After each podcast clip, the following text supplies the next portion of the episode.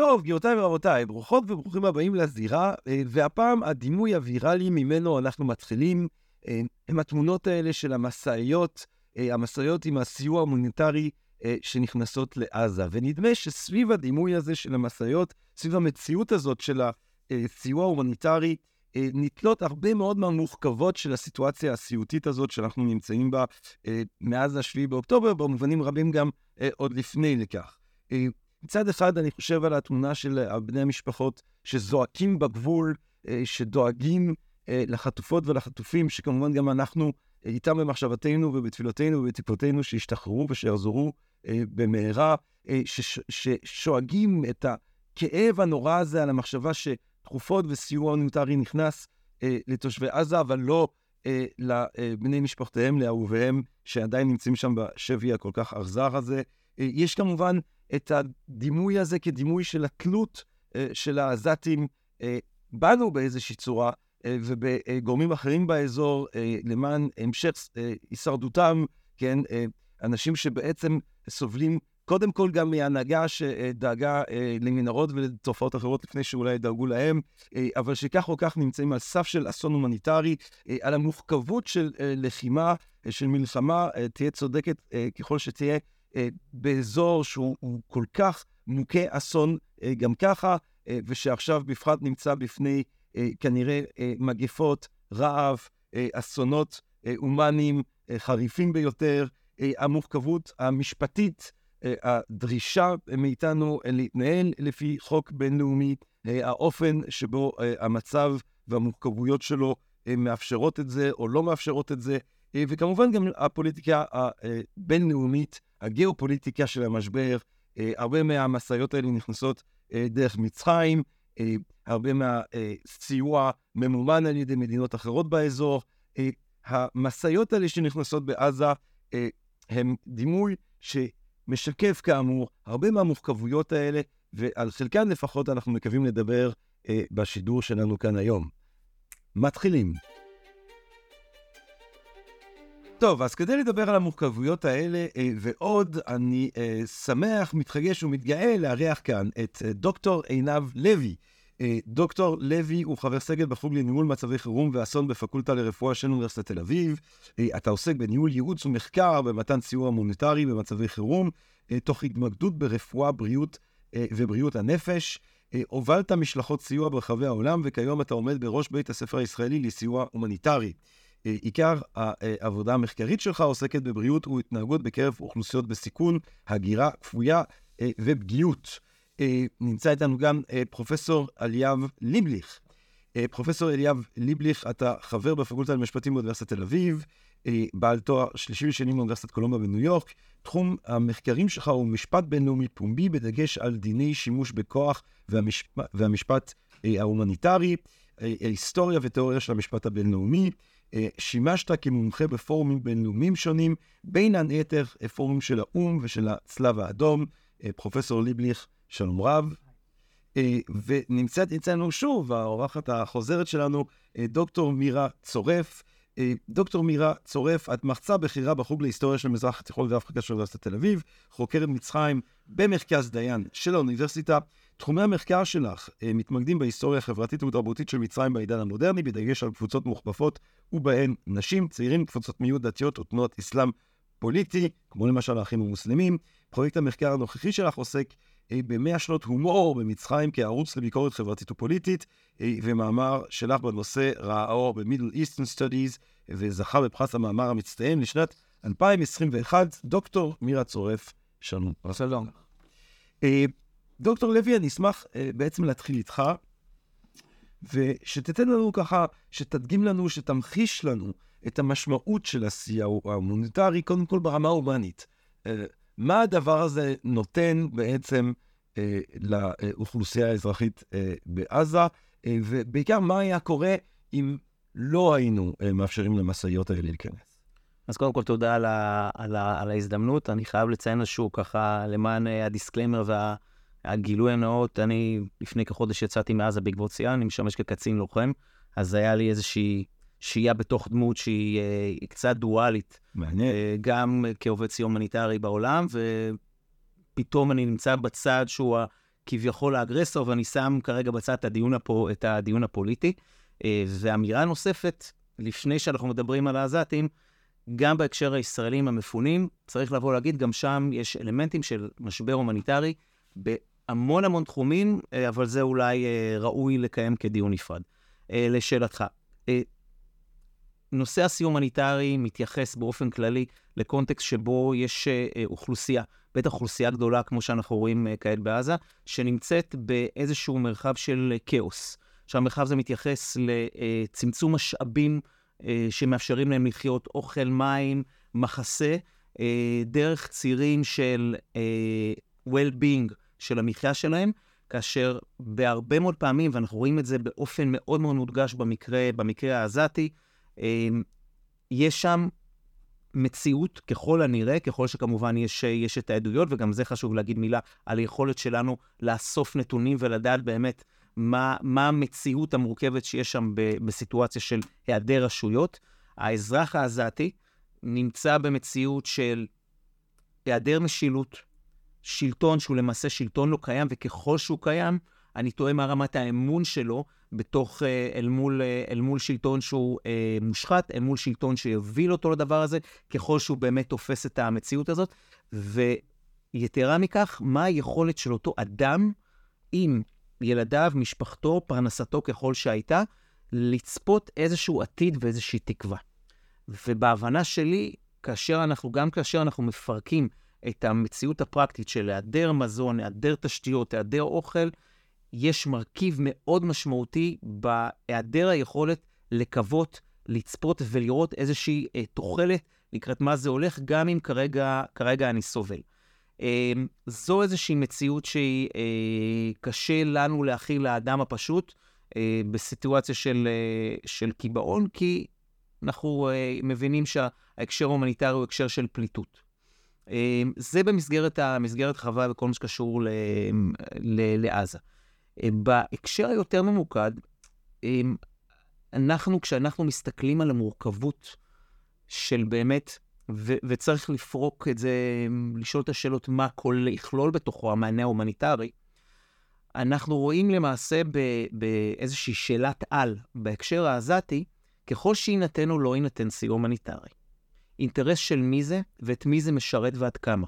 והדיון מתייחס לשאלות מצד אחד של זכויות אדם, ואני מניח שפרופסור ליבליך יתייחס לזה, זכויות אדם באשר הם, על כל הטווח של תועלתנות ישראלית, במובן של קיומו של שיא הומניטרי כזה או אחר, של מתן לגיטימציה בינלאומית להמשך פעילות ישראלית או שהייה שם, וכלה באיזשהו אה, רצון וצורך לשלוט באיזשהו אלמנט במענה ההומניטרי. כי בסופו של דבר זה אינטרס ישראלי לשלוט על, ה, על, ה, על התהליך שם. אה, ואז כמובן עולה השאלה, האם המענה ההומניטרי משרת את הפלסטינים, ו/או האם הוא ישרת אותנו כגורם שהוא איזשהו קלאץ' שמאפשר לנו אה, לשלוט על הדבר הזה, לאפשר אותו או לא לאפשר אותו. כאשר בתוך זה אני חושב על משפחות החטופים שעומדות וההבנה, ההבנה איתם של, רגע, הכנסת סיום הומניטרי, זה מחליש את מנוף הלחץ הפוליטי שיש לנו. מצד שני, אני לא מעלה על הדעת מה המשמעות של מנוף כזה או היעדר אה, מוצרי מזון ושתייה עבור החטופים. אה, זאת אומרת, שאלת האינטרסים, את מי זה משרת או לא, היא מורכבת, ואני לא חושב שהיא, אה, שאפשר לדעת האם היא משרתת יותר את הפלסטינים או אותנו, כאשר, ופה זה הקונטקסט אה, קונטקסט הרחב, ובזה אני אסיים, ואולי אחר כך אפשר ללכת לדברים שהם קצת יותר, קצת יותר אה, ממוקדים. אה, בסופו של דבר, עיקר הסיוע ההומניטרי, ככל שהוא מועבר, אה, נשען על גופים מקומיים, ארגונים מקומיים.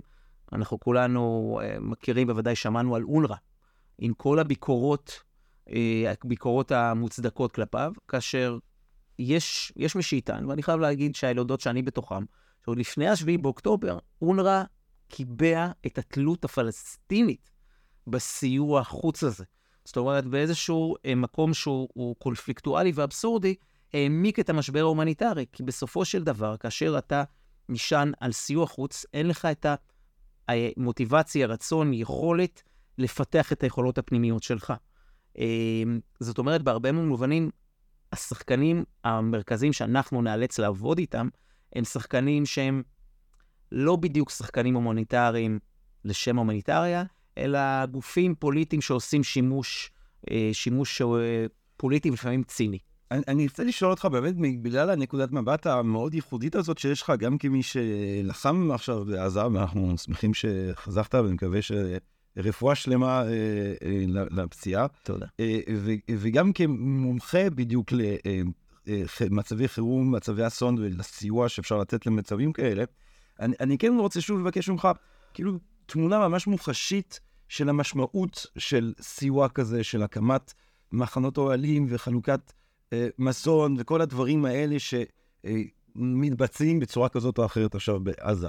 אה, מה, מה הדבר הזה אה, יוצר, איך, איך ההיעדר של הדבר הזה משפיע על האוכלוסייה המקומית וכו'. אז, אז אני אתחיל... איך, איך דבר כזה נראה פרויקט? אז, אז אני אתחיל מנקודת מבט אחרת שאולי תעזור לנו ולצופים ולמאזינים לנסות לדמיין. אני מזמין כל אחד מאיתנו לחשוב רגע מה זה אומר שיש לנו חמש דקות לקחת את הדברים שלנו מהבית, לברוח רק עם מה שאנחנו יכולים ללכת, לעזוב את כל מה שבנינו לאורך כל חיינו, ולעבור למציאות של לעבור לגור באוהלים, היעדר תשתיות, היעדר פרנסה, חוסר אונים, גשם שנופל עלינו, אמ, ו, ומשפחה אולי ש, שאנחנו לא יודעים איך לתת מענה.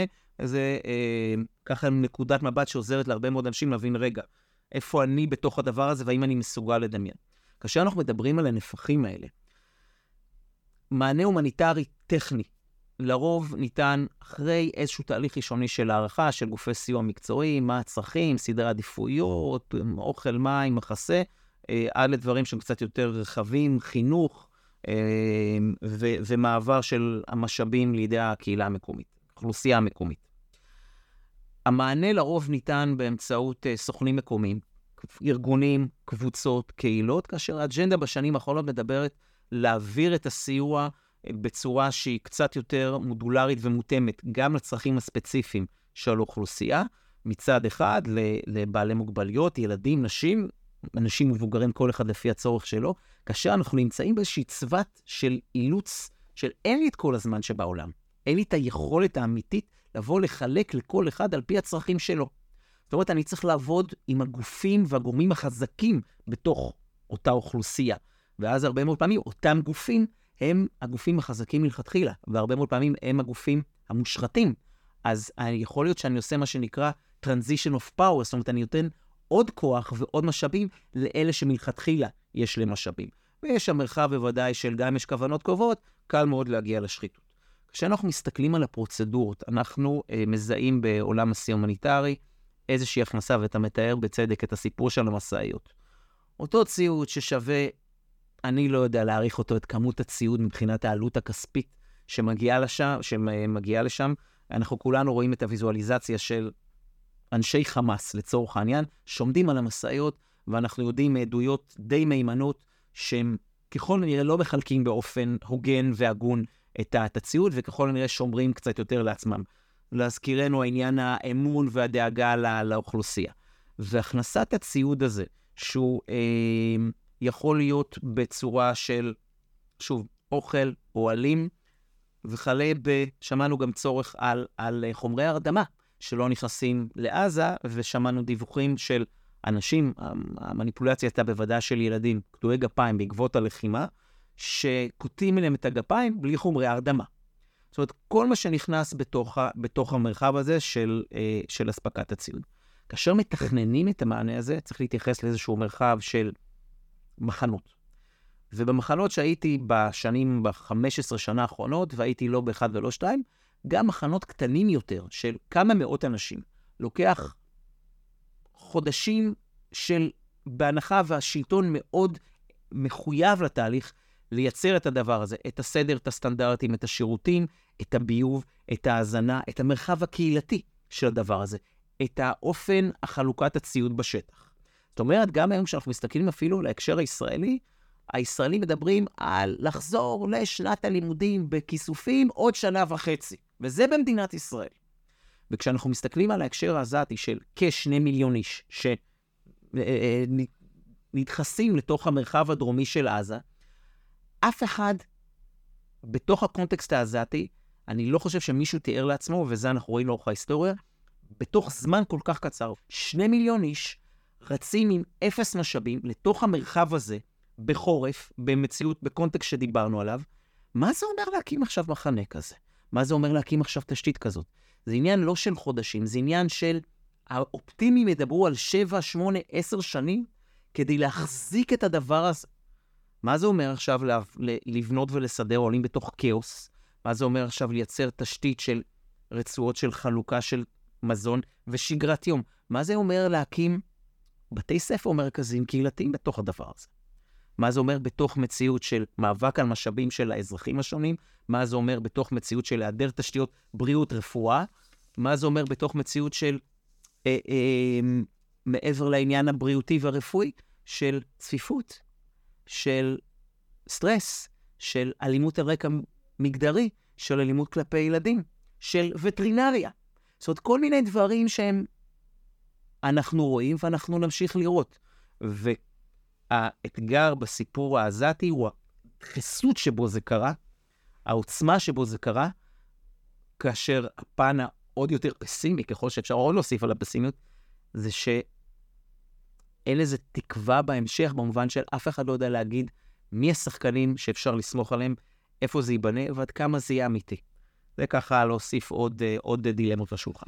אה, פרופסור אה, ליבליך, תן לנו מיפוי כלשהו של הדרישה בעצם לסיוע מוניטרית מנקודת זווית של משפט בינלאומי ומשפט מלחמה.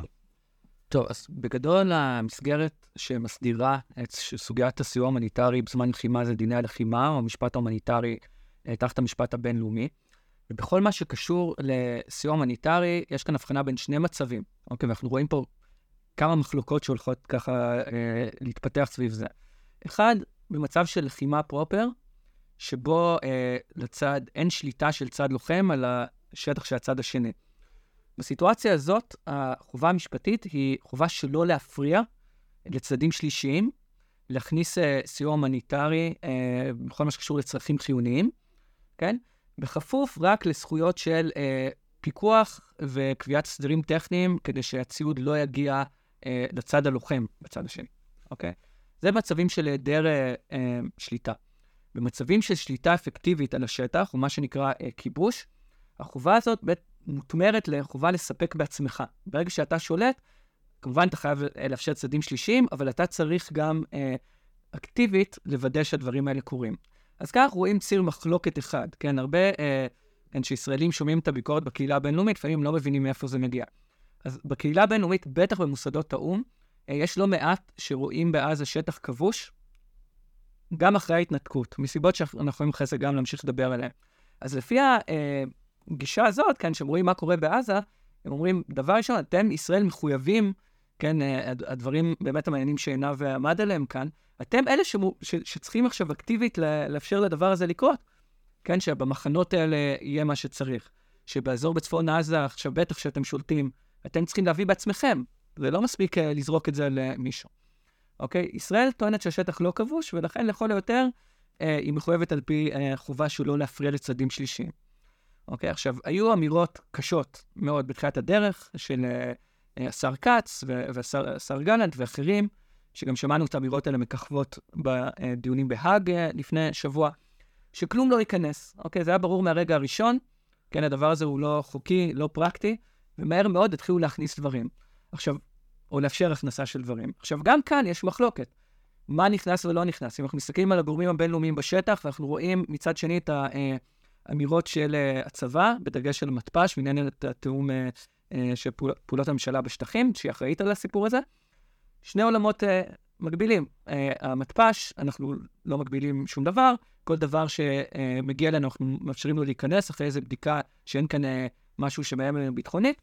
מצד שני, אנחנו רואים דיווחים של האו"ם מבפנים, דברים לא נכנסים, כן? חומרי הרדמה לא נכנסים, uh, uh, לא כל סוגי האוכל נכנסים. גם אחרי שהם נכנסים, אנחנו לא מצליחים לתאם את המעבר לצפון עזה, אוקיי? וזה בכלל בלי לדבר על ה, על, באמת על, ה, על הקשיים מול הרשויות בתוך עזה. זאת אומרת, יש לנו כאן מחלוקת שהיא לא רק משפטית על מה המסגרת ה, שמסדירה את כל הסיפור, אלא גם מה קורה בפועל, אוקיי? ו- וכאן יש גרסאות סותרות שמישהו יהיה צריך אה, אה, אה, לפשר ביניהם, כי, כי אני לא מצליח ואני עוקב אחרי מה ששני הדברים אה, אה, אומרים. אה, כן. אנחנו בתקופה, אני חושב ש... אתה יודע, אני תמיד אומר, אם הסיטואציה שלנו כאן אה, לא הייתה כל כך כואבת, אה, אכזרית, מורכבת, אה, חייזרים שמסתכלים על אה, גורלם של ישראלים במאה ה-21, לא יכולים שלא להגיד שלא נורא מעניין, כי בטח אה, חוקרי משפט, כי גם בשישי לאוקטובר, לצורך העניין, כן, המשפט כיכב אה, בשיח הציבורי הישראלי, אה, מנקודת מבט מסוימת, כן, גורלו של אהרן ברק, כאן בעצם מהרשע הגדול אה, למציל, למציל האומה במשפט בהאג. עד כמה אתה חושב... עוד מעט הוא יחזור להיות רשע אחרי שהם יסיימו. זהו, אנחנו כן. נראה כאילו, תלוי לאיפה ינשב הרוח. מה, כמה אתה חושב שה... לא יודע אם לקרוא לזה איום המשפטי, אבל המורכבות המשפטית שפתאום נחשפנו אליה, זאת אומרת, זה שאנחנו עומדים לדין באיזושהי צורה אה, כמדינה על האפשרות של אה, ג'נוסייד בהאג, כמה אתה חושב שהדבר הזה הוא שיקול שצריך לתעדף בתוך מגוון השיקולים אה, בסיטואציה הנוכחית? אני כ, כמשפטן לא רואה את החובות המשפטיות כשיקולים שצריך לתעדף או לא לתעדף. יש חובות משפטיות, אוקיי? מדינה שרוצה אה, להיות ב standing נורמלי בקהילה הבינלאומית, אה, חייבת לנסות אה, ככל אה, שהיא מצליחה, כן, יש גם דילמות ו- וקשיים, כן, לממש את החובות האלה, אוקיי? אה, אז זה נקודת המוצא. מבחינת, אה, נקרא לזה אינסטרומנטלית, אני חושב שההליכים עכשיו שקורים בהאג, אה, ובאמת אה, העיסוק הציבורי סביב העניין הזה, מבהירים, אה, אה, אני חושב בצורה אולי אפילו חסרת תקדים לציבור הישראלי, את החשיבות של השתתפות בשיח הבינלאומי ובעמידה על כללי המשפט הבינלאומי, כי אם לא, אתה מתחיל להיכנס לצרות. עכשיו, זה לא שלוקחים אותך עכשיו לכלא וגוררים את המדינה לכלא, אבל יש כאן כרסום ופגיעה משמעותית בלגיטימציה, כן? אם יהיה אה, ממצא אפילו אה, מבחינת צעד זמני בהאג, שיש מה שנקרא plausibility, או סכנה אה, או סבירה לכך שישראל תפר את חובותיה על פי האמנה למניעת אה, רצח עם, הדבר הזה יהיה אה, מדרגה להפעלת עוד לחצים, אולי עוד סנקציות, אה, חרמות אה, על ישראל. ואני אפילו, וזה כמובן בלי, בלי לדבר על המצב בשטח, שגם עליו צריך לדבר, ודיברנו, ועינב וגם אני, כן, שהוא מצב לא טוב, כן, אנחנו לא יודעים עובדתית כרגע מי בדיוק ואיך, אבל זה גם אה, נושא שהוא לא פחות חשוב. אה, אז, אז לגמרי, אני חושב שבתחילת הדרך אה, היה איזושהי מחשבה או התבטאויות ציבוריות שכאילו אין שום מגבלות, ואנחנו, אני חושב שזה מוביל אותנו למקום לא טוב, כן, החשיבה שם. אני רוצה לשאול אותך על הצלב האדום, כי זה נושא שאיכשהו... ככה נורא מעניין אותי, הכעס המתפרץ פתאום על הצלב האדום. ואני, אני, אני, ושוב, אני לא מומחה גדול, אבל למיטב הבנתי, יש שם את ה... אני מדמיין אותה כאיטלקיה משום מה, אבל הבחורה הזאת שכולנו ראינו שם נוהגת בג'יפ, ויש איזה דגל של צלב אדום, אה, ויש משום מה איזושהי ציפייה בקרב הציבור, או, או, או אכזבה בקרב הציבור הישראלי, שהארגון הזה, שהוא ארגון לא מזוין, כן, זה לא שיש להם נשק, זה לא שיש להם בעצם דרך להשליט את רצונם על החמאס, אה, שהם מתפקדים באופן שערורייתי בגלל, בסופו של דבר, היחס המזעזע של, של החמאס ל, ל, ל, ל, לחטופים. האם, האם באמת יש משהו אה, לקוי בתפעול של הצלב האדום, או הם עושים את מה שהם יכולים לעשות בתנאים המורכבים של המציאות? בתשובה, שבשאלה שלך אתה בעצם נתת את התשובה.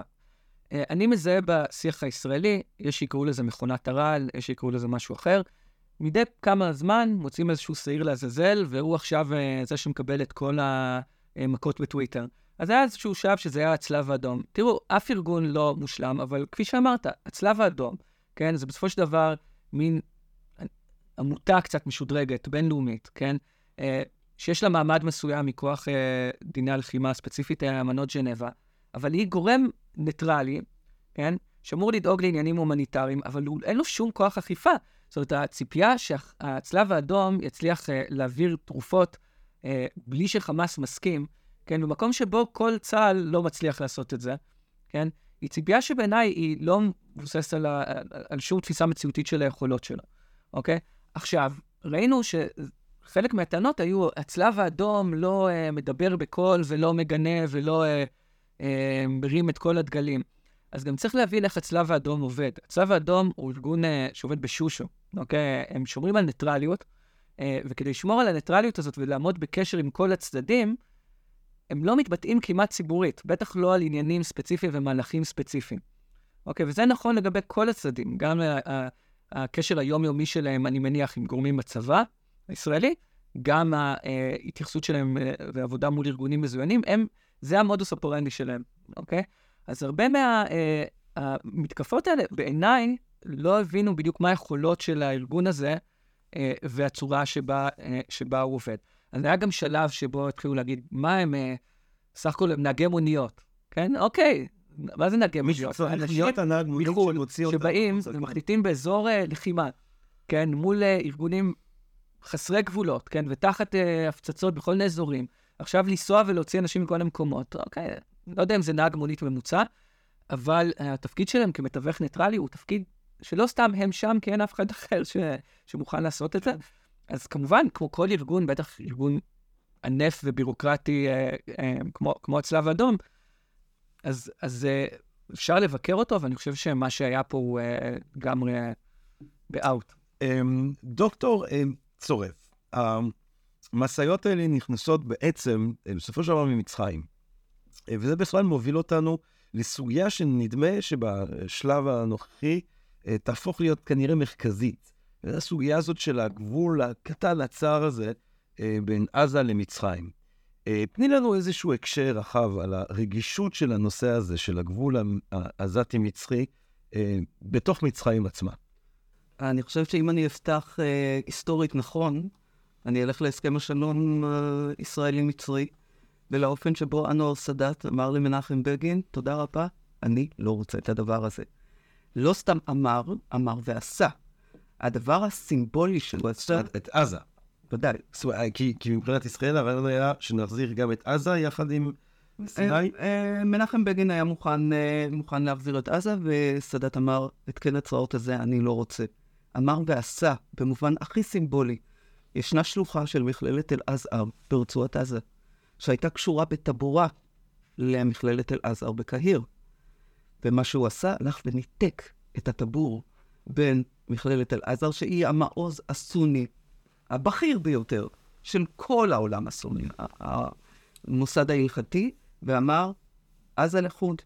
המכללה הזאת היא עצמאית מהרגע הזה ואילך, ומכללת אל-עזר איננה מספקת לא את תוכניות הלימוד, לא את כוח ההוראה, ובכך עשה את הכת הסימבולי הדתי המשמעותי ביותר בין, uh, בין הרצועה לבין, uh, לבין מצרים. ופה אני אעשה איזשהו דילוג, uh, דילוג משמעותי. גם מבחינת הנשיאים שבאו אחריו, גם הנשיא מובארק, גם מוחמד מורסי, איש האחים המוסלמים, וודאי וודאי עבד אל פתח א-סיסי, הבינו שזה כן צרעות שמסכן את ריבונותה של מצרים בכל מה שנוגע לחצי האי סיני. ומכיוון שעבד אל-פתח א-סיסי השקיע הון ודם של כוחות הביטחון המצרים כדי לטהר את חצי האי סיני מהזרוע הדאעשיסטית אנסר בית אל-מקדיס, וזה אחד ההישגים שיכולים להיזקף לזכותו, אין לו הרבה כאלה, הוא ראה את כל מה שקורה ברצועת עזה, במיוחד את החמאס, שהוא מזהה אותם עם האחים המוסלמים, ואם תרצה נדבר על הלינקג' בין, בין שתי התנועות הללו, ככאלה שמסכנים את ריבונותה של מצרים. עכשיו, אנחנו צריכים להבין, הטריטוריה המצרית והשמירה על הריבונות זה ערך מקודש, לא פחות מזה. ולכן, כל העניין של החוקיות הכל ערבית, הסולידריות הכל ערבית, לא באמת עניינה את עבד אל פתח א-סיסי, וב-2015, ברגע שהוא ביסס את שלטונו, הוא הלך והציף את המנהרות. הראשון שעשה את זה, הציף אותם במי ים, וקראו לו בוגד. קראו לו בוגד מכיוון שהוא מסכן את מי השתייה לתושבי רצועת עזה. והיו בטוחים שזה איכשהו יזיז ויעצור אותו. וזה לא עצר אותו בשום שלב, למרות קריאות הבוגד האלה. והוא עשה את זה, ובאיזשהו מקום הוא זוקף גם את העשייה הזאת לזכותו, הוא מנפנף בעשייה הזאת. כשאנחנו מדברים על חיסון המנהרות, בעניין של מי קודם למי ומי עשה קודם למען העניין. העניין הזה, עבד אל פתח א-סיסי קודם למדינת ישראל. ולכן כל מי שמפקפק בכך שהגבול הזה של רצועת עזה חשוב גם למצרים, והוא אינטרס מצרי מובהק, עבד אל פתח א-סיסי מוכיח באותות ובמופתים, גם בעשייה שלו, גם בהתבטאויות שלו, גם באופן שבו הוא פונה לשני קהלים, גם לתוך הציבוריות המצרית פנימה, שמצפה ממנו למה שמכונה בערבית מסר אוולן, מצרים תחילה, וגם לקהילה הכל ערבית, אני מוכן לעשות הרבה, אבל לא במה שעלול לפגוע בריבונותה הטריטוריאלית של מצרים. אבל אה, לפחות בשיח הציבורי בימים האחרונים, מרבים לדבר על זה שכל עוד אנחנו לא שולטים על הגבול הזה, זאת אומרת, כל עוד ישראל לא מוודא בכבודה ובעצמה שאין את המנהרות האלה, שכנראה הרבה מהחימוש החמאסי הגיע אה, דרכן, אה, אז לא יהיה לנו ביטחון. זאת אומרת שאין אמון בפעולות האלה של המשטר המצרי בעצירת ה... סיוע לא רק ההומניטרי, גם סיוע צבאי שמגיע מתחת אה, לגבול. אין ספק שמה שמצרים שומעת, וכדאי פעם שאנחנו נקשיב לאיך ההתבטאויות בישראל נופלות על האוזניים המצריות. אולי זה יועיל במשהו. כששרים בממשלת ישראל מדברים על השתלטות ועל כיבוש, זו הטרמינולוגיה, זה מה שנשמע במצרים. האופן שבו מצרים מתייצבת על שתי רגליה האחוריות כדי למנוע כל ניסיון ישראלי להשתלט על ציר פילדלפי. כן, על ציר פילדלפי. ויהיה הנימוק הביטחוני אשר יהא, זה מעורר את ההתנגדות. האינסטינקטיבית וה, והגורפת לכל ניסיון להשתלט על הציר הזה. יש דרך אחרת, והמצרים מציעים אותה כל הזמן. אנחנו מוכנים שתאפשרו לנו להכניס יותר כוחות לציר פילדלפי כדי שהשמירה שלנו תהיה יותר מוקפדת. יתרה מזאת, כשרונן בר הגיע לקהיר בדצמבר, וישב מול עבד אל פתח א-סיסי, ודיבר על ציר פילדלפי, ודיבר על המנהרות שלכאורה קיימות, או לא לכאורה, אה, בציר הזה, אמר לו עבד אל פתח א-סיסי, בזו הלשון, אם יש מנהרות כאלה, אדרבה ואדרבה, בואו תפוצצו אותן. כלומר, מה שהוא רצה לומר, אין בנמצא מנהרות כאלה.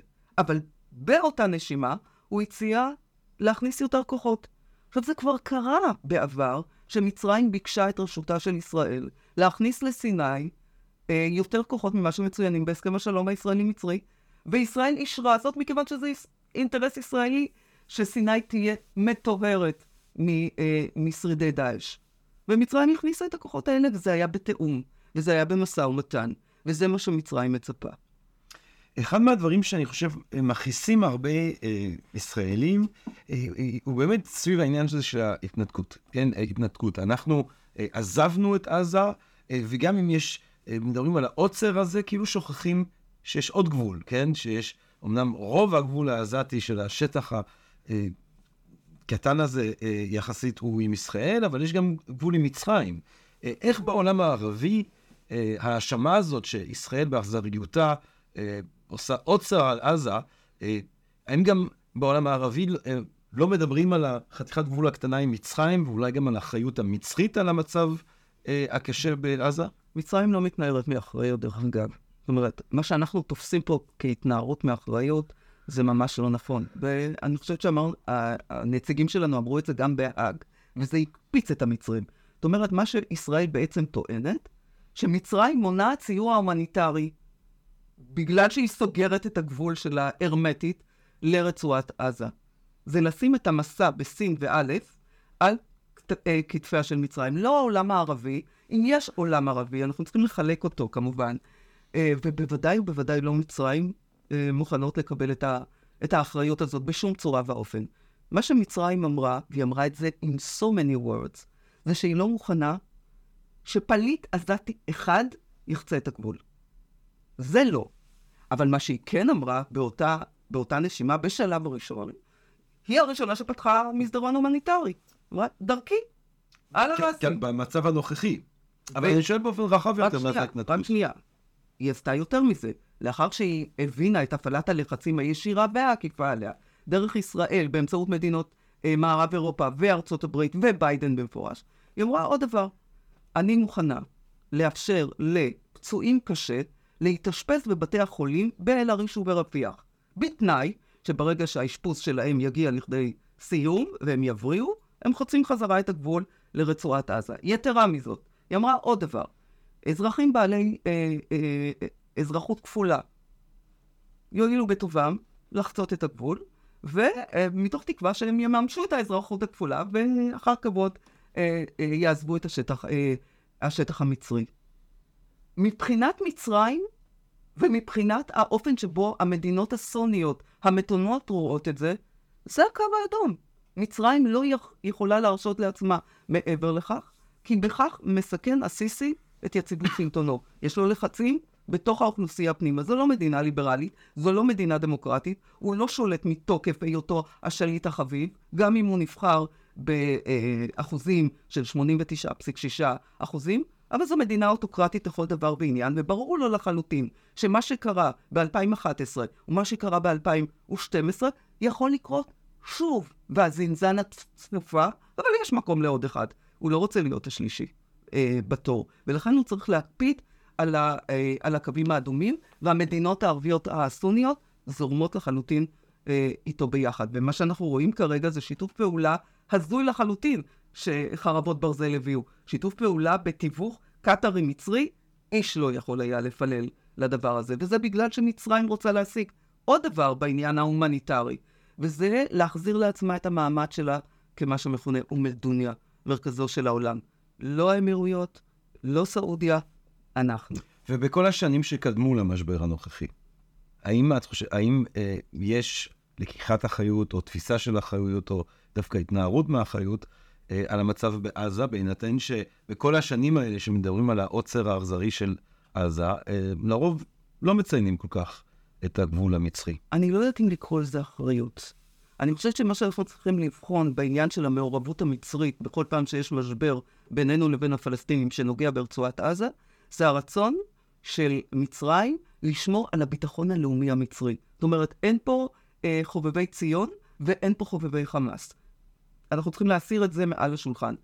אה, רצועת עזה רגועה, אה, מעבר רפיח בטוח, אה, ציר פילדלפי נשלט, זה אינטרס מצרי מובהק.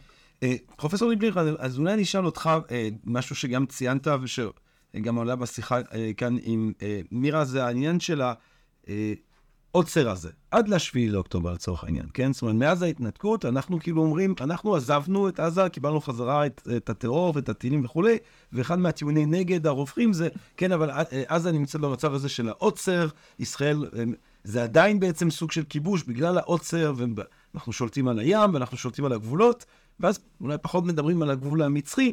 אה, האם אה, עזה הייתה אה, בשישי לאוקטובר במצב של כיבוש מבחינה משפטית, או האם היא הייתה שטח ריבוני, חופשי, שבחר לעסוק בטרור כמו שבחר? אז, אז זאת באמת שאלה שהיא מחלוקת משפטית מאוד עמוקה. אני אגיד מה, מה שלושת התפיסות ש, שקיימות. אז התפיסה הישראלית היא, מרגע שהוצאנו את החיילים והמתנחלים מעזה, אין יותר שליטה אפקטיבית.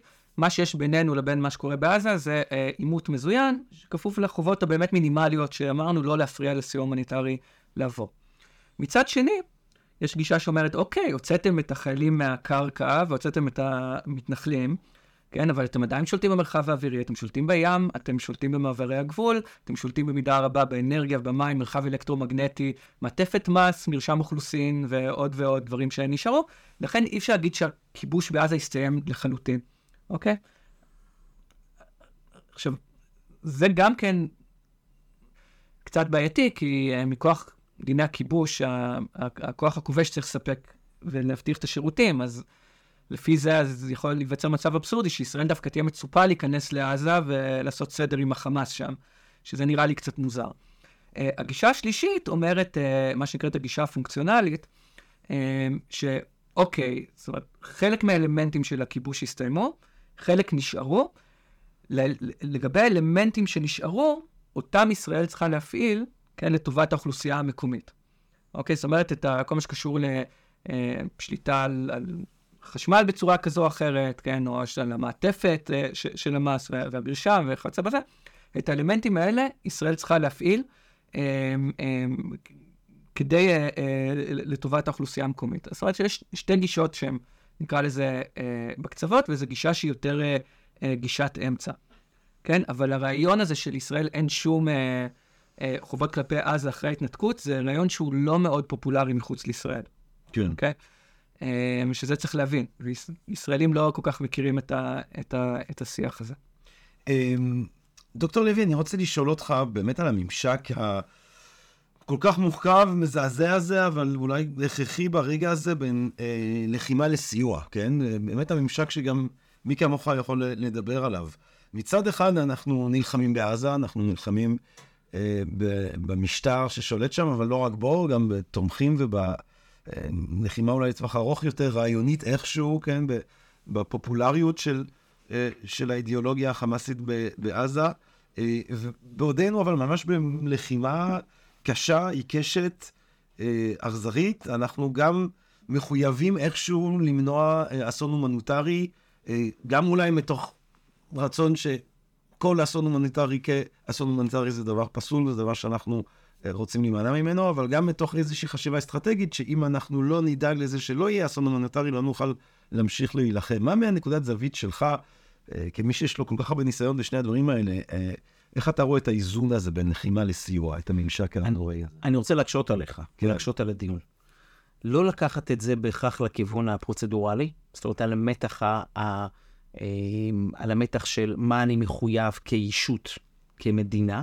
ויש פה כמה נקודות ששניכם העליתם, של החל ממה בכלל אני, על איזה, על איזה רובד אני מדבר, של מה השפה שלי, שפה משפטית של חוק בינלאומי, חוק מקומי, אה, אה, אה, נוהגים תרבותיים, דרך מי השותפים שלי שאיתם אני חייב לעבוד, והם הרבה פעמים אויבים או כאלה שהם איזשהו רע במיעוטו. אני רוצה להקשות על הדבר הזה, ולקחת את דווקא למקום היותר פרקטי, אנושי. יושב לו אה, אה, לוחם, חייל, קצין, מפקד בתוך אה, אותו, אותו מבנה, כלוחם צה"ל, והוא איש, גבר, צעיר או לא צעיר, עם משפחה, והוא נכנס למבנה, נכנס לבית. נכנס לבית שעד לא מזמן גרו שם אנשים. ואתה רואה את הצעצועים של הילדים, ואתה רואה אולי את הציוד אה, אה, אה, האישי של האישה עם, עם איפור, ואתה רואה תמונות, ואתה רואה בגדים, ואתה רואה את הדברים האלה. ואתה נמצא בסיטואציה של, רגע, מישהו יכול היה להיכנס לבית שלי.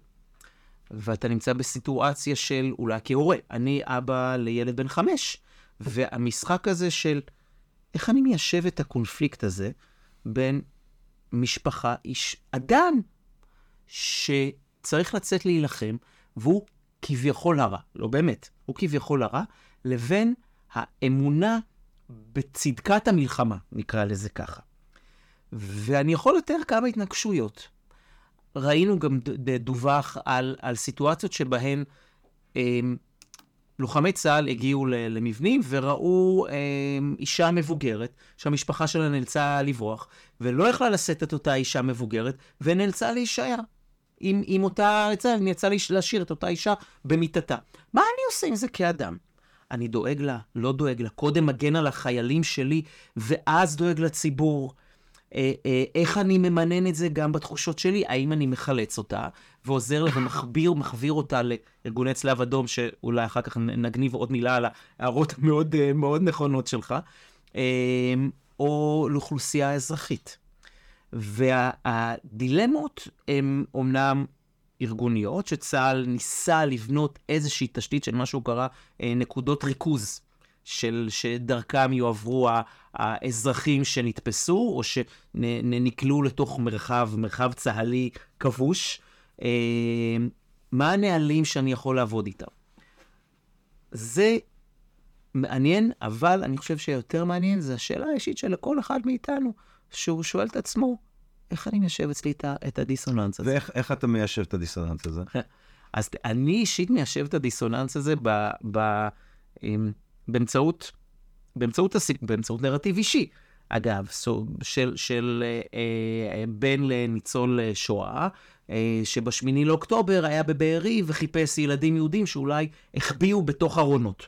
כן. אז, אז אני שואל את עצמי, אוקיי, יש פה סיפור אישי שאתה מביא לתוך הדיון ואתה מחזיק את הדעה הפוליטית שלך, ואני קורא לזה התנתקות, התנתקות כמוך, מצד שני אני יכול להגיד לך שבלחימה שלי, כל הצוות שלי, חוץ ממני, כולם היו חובשי כיפות ערכיים מאוד.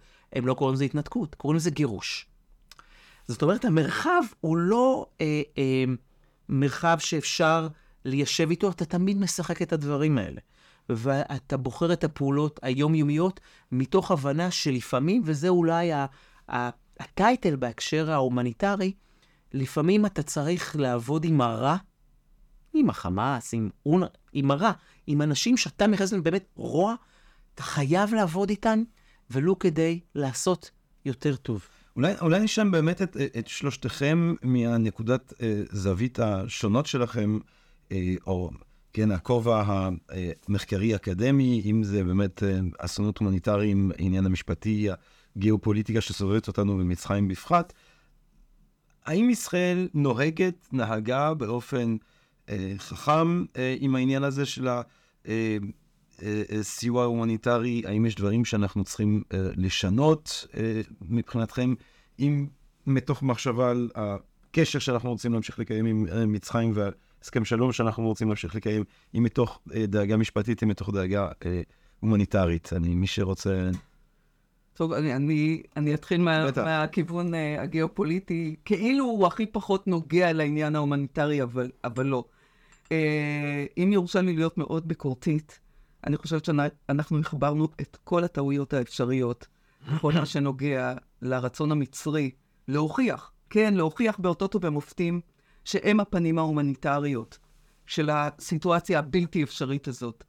אה, זה גם החשדנות אה, והפקפוק והפעלת הלחצים, ומה שאתם עושים אנחנו רוצים שתעשו יותר, בלי להתחשב בשום אה, דבר שהוא מבחינת המצרים קו אדום, ולא להבין שבעצם חמאס הוא אויב מצרי לא פחות משהוא אויב למדינת ישראל, אבל מה שמצרים השכילה לעשות זה להתמודד עם הסיטואציה. זאת אומרת, שכשאנחנו מסתכלים על מיהו המתווך האולטימטיבי, זה לא קטאר. המתווך המאוזן, שגם לביידן, גם למדינות אירופה וגם למדינת ישראל נוח איתו, זו מצרים.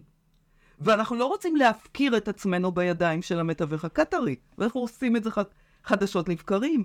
הראשונה שהניחה טיוטה לפתרון הסכסוך הייתה מצרים. מה הייתה תגובת ישראל?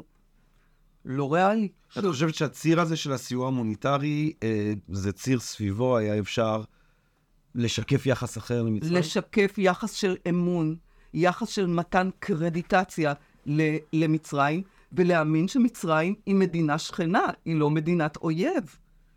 זה נגמר הסיפור הזה. ואם יש לנו השגות לגבי האופן שבו מצרים לא שימרה דיו את ציר פילדלפי מפני הברכות, אז פה יש מקום לשאת ולתת. כי המצרים אמרו, תגידו לנו מה, למה אתם מתכוונים כשאתם אומרים, הציר הזה לא נשמר כראוי. אה, פרופסור ליבליך, מנקודת זווית אה, של, שלך, של התחום שלך, אה, משפט בינלאומי, עד אם אתה חושב שפעלנו ואנחנו פועלים נכון בעניין הזה של הסיום המוניטרי? אז בעיניי לא. דבר ראשון, כל ההתבטאויות בתחילת הדרך על מניעה, סגירה הרמטית, כן? זה כבר הייתה טעות אסטרטגית, במידה ראשונה. אה, לי היה ברור לאחרים שזה משהו שלא יעמדו בו, אה, אז זה גם התבטאויות אה, מזיקות, וגם לאחר מכן אתה משנה את המדיניות אחרי כיפוף ידיים. שתיים, אני חושב שצריך להוציא את כל השיח של הסיוע ההומניטרי מיחסי סחר-מכר. אתה לא יכול לעשות שימוש בסיוע הומניטרי ככלי כדי ללחוץ על האוכלוסייה האזרחית, כדי שילחצו על החמאס. עכשיו, פה יש גם שני נרטיבים הפוכים בתוך המדינה. אוקיי, הצבא, מבחינתו, אין, אה, אנחנו לא מגבילים שום דבר. מצד שני, התבטאויות של שרים, ש... ו... וגם של ראש הממשלה, שאומרים לפעמים ההפך. אז צריך להיות קוהרנטים. מה אתם רוצים אה, להשיג? אה, שלוש, אה, במקום כל הזמן לחפש איך אה, לצמצם את הסיוע ההומניטרי, כי אנחנו מפחדים מה יגידו גורמים קיצוניים בקואליציה, צריך לעבוד בצורה כנה כדי לפתור את הבעיות. אז למשל, כן, יש הרבה בעיות ממש מיקרו-לוגיסטיות, כן, להסיע את הדברים מאל-עריש עד לפה, זה לוקח אה, שעות, כן, הכבישים לא טובים, זה בעיה במעברים. תפתחו את אשדוד, אוקיי? תכניסו דברים מהצפון ממעבר ארז, שכמובן הוחרב על ידי החמאס, אבל עדיין אפשר באיזושהי צורה. זה דברים פרקטיים שקיימים בשטח, שלטעמי, כן, הם לא ננקטים מסיבות לא ענייניות. מסיבות שזה לא ייראה למישהו בציבור ככניעה, כלמה אנחנו מעבירים לאויב, אבל לפעמים לעמוד בהוראות של הדין הבינלאומי, זה גם עולה בקנה אחד עם האינטרסים שלך.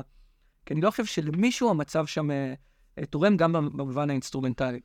אז יש כמה דברים שאפשר לעשות. דוקטור לוי, אני אשאל אותך, אבל אה, באמת שוב משתי כובעים, לצורך העניין. האם פעלנו נכון בעניין הזה של הסיוע ההומניטרי מבחינה הומניטרית, מבחינת הניסיון שלנו אה, למנוע אה, אסון הומניטרי שם, אה, וגם כלוחם, האם אנחנו, אם הדבר הזה פעלנו נכון מבחינת האסטרטגיה שלנו הצבאית? אז אוקיי. אה, קודם כל, אני לא חושב שמישהו יודע להגיד מה המציאות ההומניטרית. נכון. אף אחד. לא להגיד, נאנסו אבר לפני שבועיים, פורסם בעיתון הארץ, ניר גונטאז', אם אני זוכר נכון, פרסם, עושה רעיונות עם, גור, עם גופים שעוסקים בסיום הומניטרי. החל באמת מהמתפ"ש, מהמתאם פעולות בשטחים, דרך נציגי צלב אדום, דרך נציגי סוכנויות בעזה, אונר"א, אה, אה, ארגונים בינלאומיים שיושבים בעזה, כל אחד נתן תמונה אחרת לחלוטין. זה צריך לבוא להגיד. לשאלת ה, אה, הישראליות, זאת אומרת, מה המקום שלנו, אז on top of באמת מה שציינתם, ישראל יכלה לעשות דברים בוודאי יותר טוב, אבל עוד לא מאוחר. ישראל חייבת להיות זאת שמנהלת את הדבר הזה. יינתן סיום הומניטרי, יועבר סיום הומניטרי, עדיף שאנחנו נהיה שחקן מרכזי בו, שנוביל בו. מכל הטעמים, לא, לא רק מזכויות אדם, כי, כי אנחנו השחקן המרכזי, ואנחנו נאלצים לעבוד עם, עם גופים שאנחנו לא בדיוק ששים לעבוד איתם. אונר"א וחמאס, וגם איתם נצטרך לשבת, והמצרים וקטר והקהילה הבינלאומית בכל מה שקשור למשפטים. ככל שישראל תקדים ותייצר מדיניות מוצגת של אנחנו לוקחים אחריות או מובילים מהלך בינלאומי להתייחסות הומניטרית, זה יאפשר לנו להיות יותר חזקים גם בפתרון. לשאלת ה, אה, אה, הלחימה, אה, אז באמת יש דיון האם הסיום הומניטרי יכול, צריך, אמור לשמש כאיזשהו מנוף. אני יכול להתייחס ל...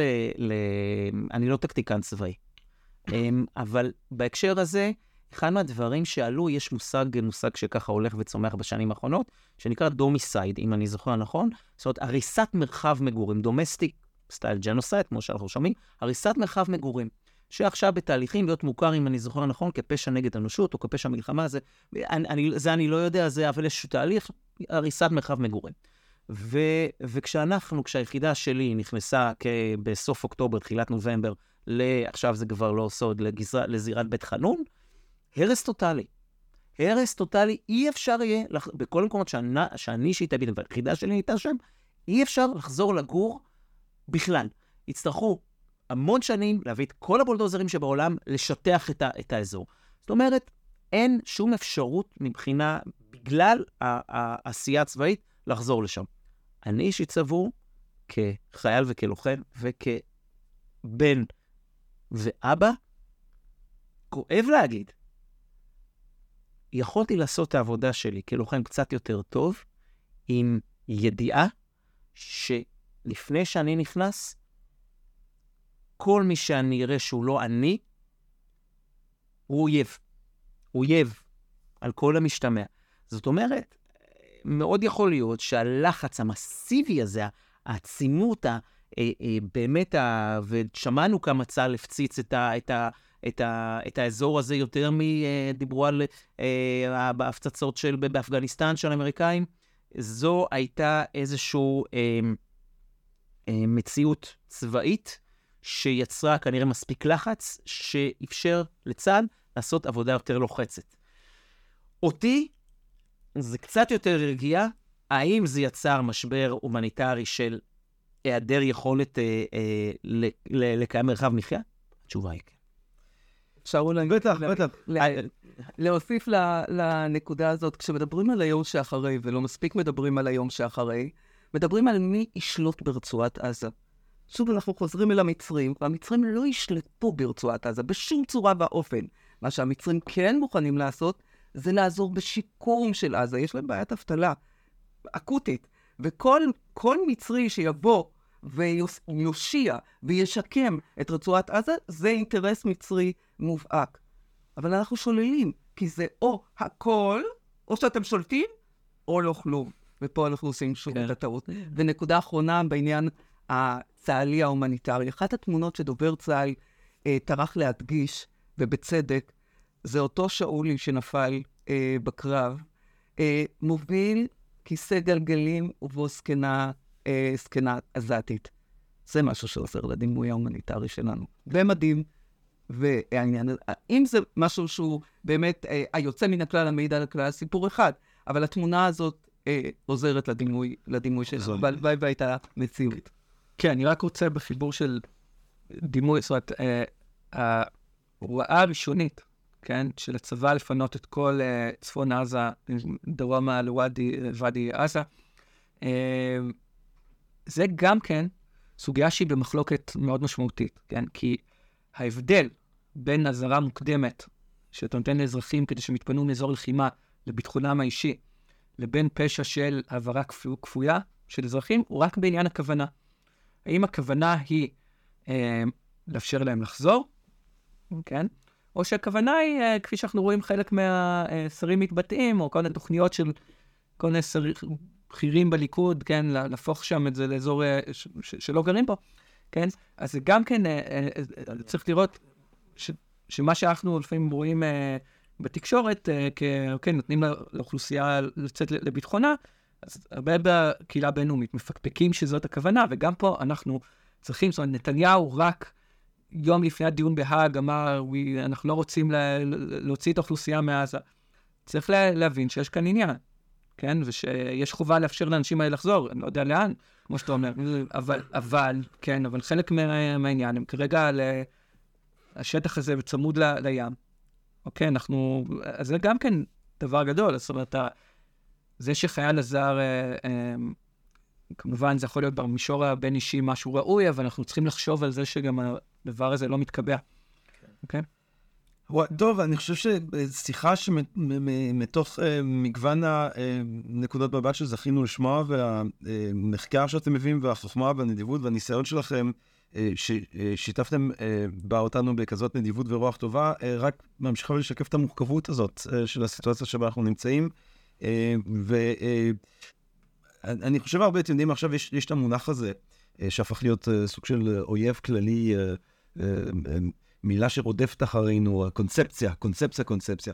ואני בזמן האחרון חשבתי מה ההפך של קונספציה. אם קונספציה זה דבר כל כך רע, אז מה זה לחשוב בלי קונספציה? ולחשוב בלי קונספציה זה אולי קודם כל להיות פתוח למורכבות, אה, ולהיות פתוח לזה שבסיטואציה מסוימת תמיד יהיו כמה נקודות מבט, ושכדאי לכל הפחות, לפעמים גם לראות מנקודות מבט אה, מקבילות נוספות ואפילו סותחות, אה, כי כנראה שמציאות שאנחנו לא רוצים לפשט אותה לכדי קונספציה שאחר כך מסתברת כמוטט, היא מציאות שאנחנו אה, רוצים לנסות להבין אותה מכמה נקודות זווית, ואני חושב שבשיחה הזאת הדבר הזה בא לידי ביטוי. אז אני מברך על כך, ואני רוצה מאוד להודות לכם על הנוכחות שלכם ועל השיח הזה. דוקטור מירה צורף, פרופסור אליאב ליבליך, דוקטור עינב לוי, תודה רבה לכם, אה, ותודה רבה לכם ולכם, אה, לקהל שלנו כאן בפודקאסט אה, של הזירה. אני מקווה מאוד שנהנתם מהפרק הזה, מהפרקים שאנחנו מקווים אה, להמשיך ולהקליט, ובינתיים, אה, כל טוב, כמה שיותר טוב שרק אפשר אולי, אה, אה, עדיף לומר בתקופה הזאת, אה, עבר הבא, רק בריאות, ונשתרע. תודה רבה. תודה. תודה.